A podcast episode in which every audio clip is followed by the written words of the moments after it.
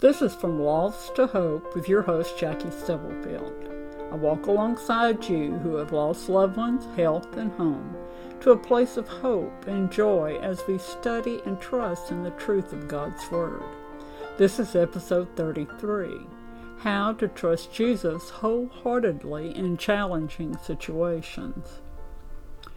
Trusting Jesus wholeheartedly in challenging situations is our answer in determining our strength and going from loss to hope.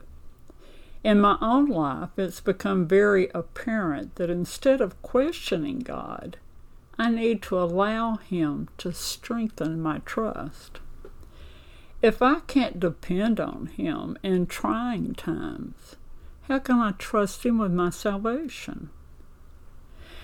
I think we separate so much in our walk with Jesus Christ because we're still depending on our own strength. How can we do that, knowing how much trouble we stay in? It's not like we've proven ourselves to be self sufficient. This lesson, we're going to look again at Proverbs 3, 5, and 6, but only at the first line. Trust in the Lord with all of your heart. Some questions to think on as we study is what does Scripture say about trusting Jesus wholeheartedly? What does Jesus say about trusting Him?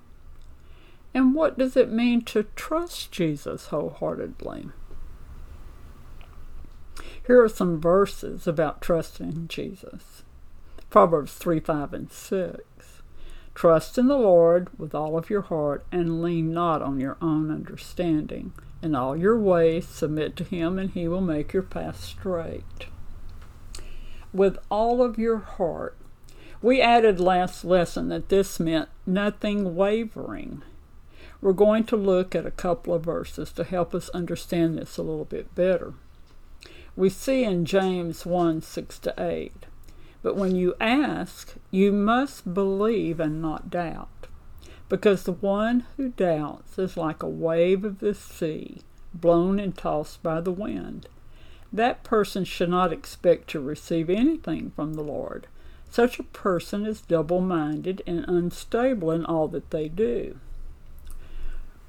Well, let's see. Expositor's Bible Commentary says, about this verse.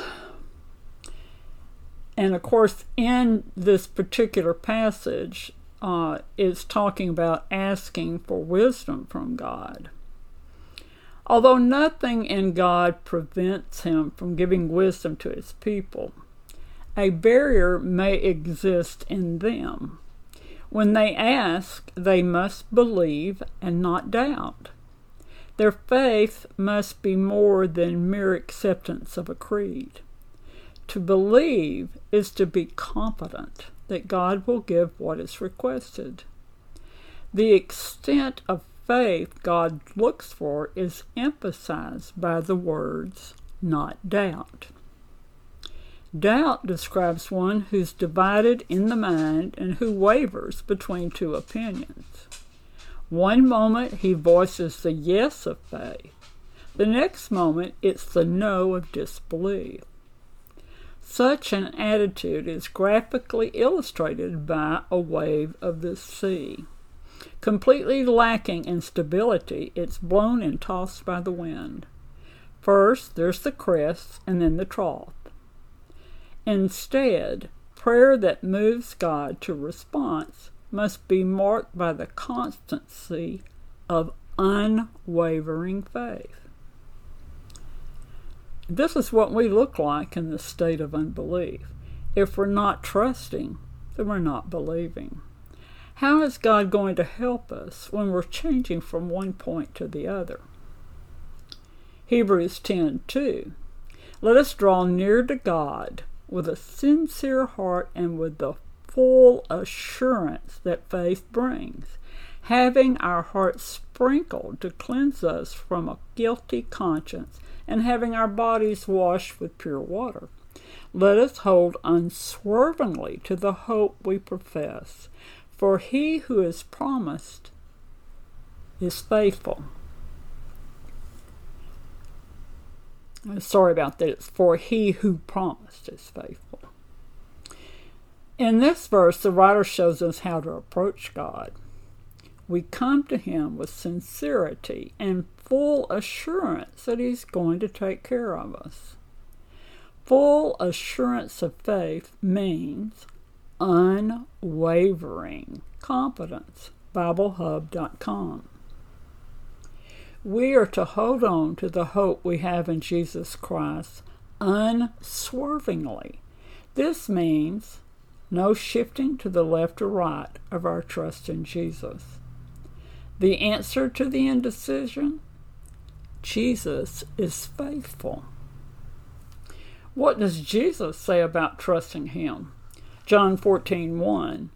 Do not let your hearts be troubled. You believe in God, believe also in me. Here, Jesus is asking his disciples and us to trust him the same as we trust God the Father. What do we gain from this? Untroubled hearts. Luke 8 49 to 50. While Jesus was still speaking, someone came from the house of Jairus, the synagogue leader. Your daughter is dead, he said. Don't bother the teacher any more.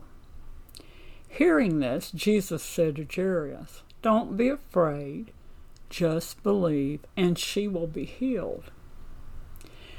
Jairus had come to Jesus because his daughter was very sick.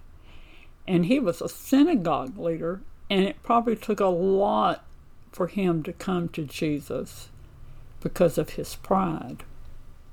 Someone from his house tells him of his daughter's death and assumes that Jesus is no longer needed. Jesus' instructions are simple. Don't pay attention to your fear. Just believe she would be healed. His 12 year old daughter was healed and restored to him. What does it mean to trust Jesus wholeheartedly? To see a good example of trusting Jesus wholeheartedly, let's look at Abraham. Romans 4 18 to 25. Against all hope, Abraham in hope believed, and so became the father of many nations. Just as it had been said to him, so shall your offspring be. Without weakening in his faith, he faced the fact that his body was as good as dead, since he was about a hundred years old, and that Sarah's womb was also dead. Yet he did not waver through unbelief regarding the promise of God but was strengthened in his faith and gave glory to God. Being fully persuaded that God had the power to do what he had promised. This is why it was credited to him as righteousness. The words it was credited to him were written not for just him alone, but also for us, to whom God will credit righteousness for us who believe in him who raised Jesus our Lord from the dead. He was delivered over to death for our sin and was raised to life for our justification. Hanging on to a promise from God that you're going to be the father of many nations does take a lot of trust. Through the time of his waiting for the fulfillment, he was becoming an old man. He continued to trust God wholeheartedly, even though the promise had not yet come to pass. When Abraham was 99 and Sarah 90, they had Isaac.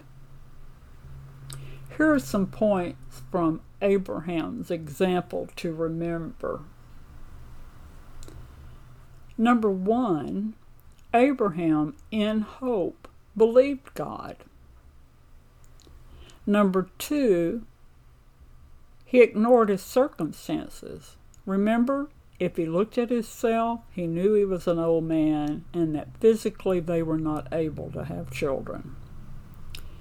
He ignored his circumstances. He did not waver in his trust because he knew God had the power to do it as He promised. Number four, his experience with God's faithfulness strengthened him. Waiting gave God full credit for the birth of Isaac and the nation of Israel. Abraham knew God would fulfill his promise because of his faithfulness. We too can trust Jesus wholeheartedly in challenging situations. Accepting Jesus Christ as our Savior, we place all of our trust in Him because we believe Him. Living in Jesus day by day takes the same trust.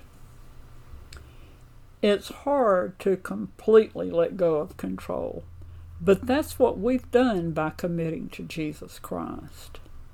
The way to go from loss to hope is by wholeheartedly trusting in our Lord and Savior Jesus Christ.